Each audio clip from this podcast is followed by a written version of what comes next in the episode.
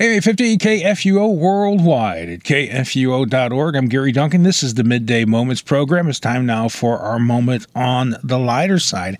And today we welcome one of our regular guests, a man who is here to talk about what makes faith great. We welcome back St. Peter of St. Peter's Hook and Crook. Oh, good to talk to you again, Gary. Uh, but say, before we get on to the subject matter of great faith, there's something important I want to tell you about. Oh, what's that, Peter? Well, you know, in a previous episode, I commented on your excellent skills at looking up things in the Bible. Oh, I don't know. I'm no better at that than any other well trained Bible scholar would be. Oh, you're far too humble, Gary. Why, why, seemingly, you can find Bible passages instantly. It's just a shame you can't put that skill to use in, in some kind of competition. Uh, unfortunately, though, as I said before, there's no Bible looking things up event in the Olympics. But maybe not in Tokyo. But there may be something here in the States. Really? What do you mean? Well, I, I saw it advertised on TV. Uh, apparently, next month in New York, they're having the U.S. Open. Huh? Well, I'm sure you'd be a champ in that tournament. You're better at opening the Bible than anyone I know. Peter, that's the U.S. Open. It's a tennis championship. It's only for people who play tennis. Well, that sounds like discrimination, if you ask me. Everyone should be allowed to compete in a Bible contest. Furthermore, what do tennis players know about opening the Bible anyway? Peter, Peter, I know it's called the U.S. Open, but it's not about people opening their Bible. It's a sporting tournament. And in this case, it's a competition for tennis players. So now, Peter, maybe we'd better just open up our Bibles and get on with the subject of great faith. Well, well, whatever you say, Gary. Jesus called you a man of little faith that day when you sank in the Sea of Galilee. Later, however, he called the Canaanite mother who prayed for her daughter's health, a, a woman of great faith. When we last talked, we were discussing why Jesus made this distinction. Uh, right. As we said, both of us had faith, uh, and that we both called upon Jesus. Not only called upon him, but you both called him Lord.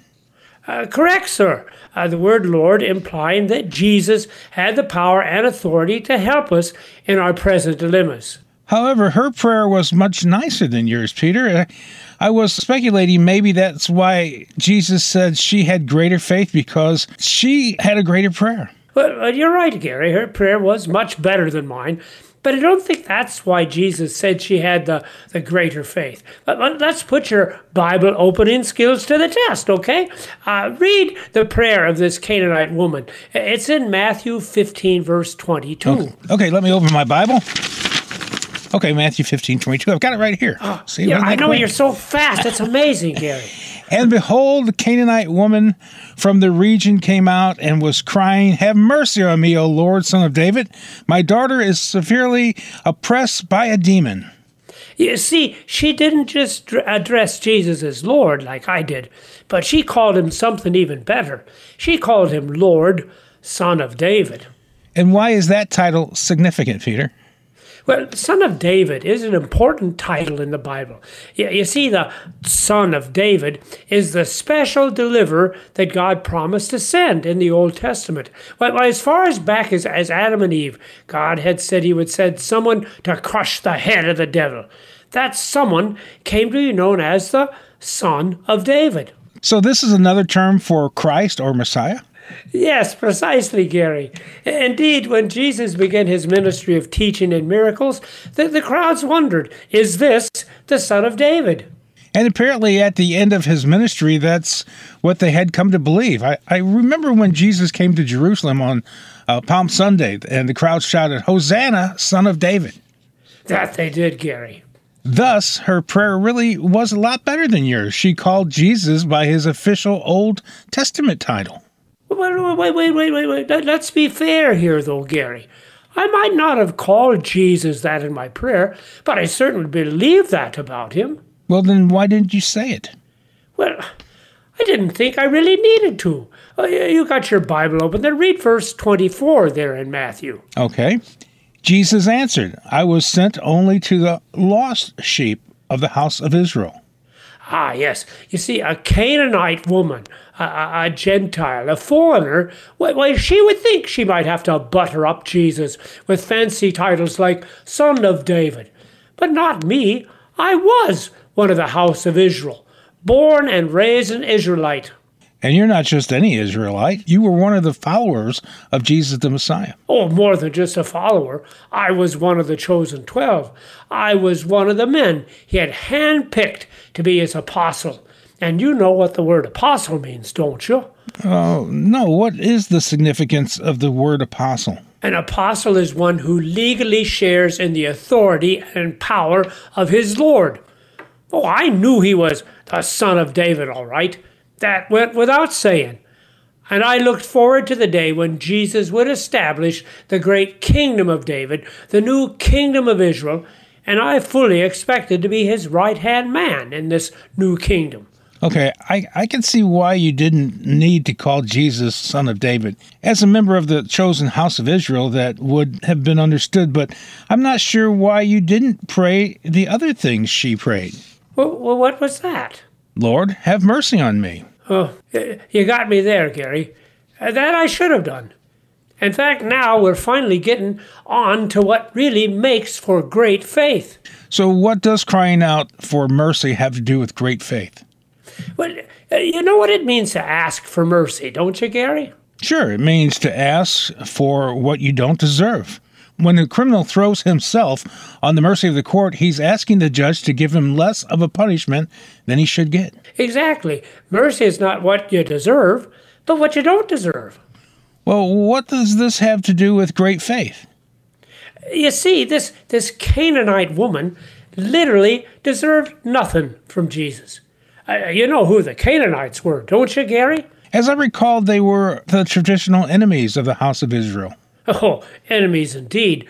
They fought tooth and nail to keep the Israelites from living in the land God had promised them. It's interesting that this woman mentions the name of King David, for King David was the one who finally defeated the Canaanites, ending forever their very existence as a nation. So you see, as a Canaanite, she'd better call out for mercy because if Jesus gave her what she deserved, why, why her and her daughter would have been slain right then and there, even as God had commanded them to be slain in the Old Testament. Well, that explains why you didn't cry out, Have mercy on me, for you were one of the house of Israel. You deserved Jesus' blessings.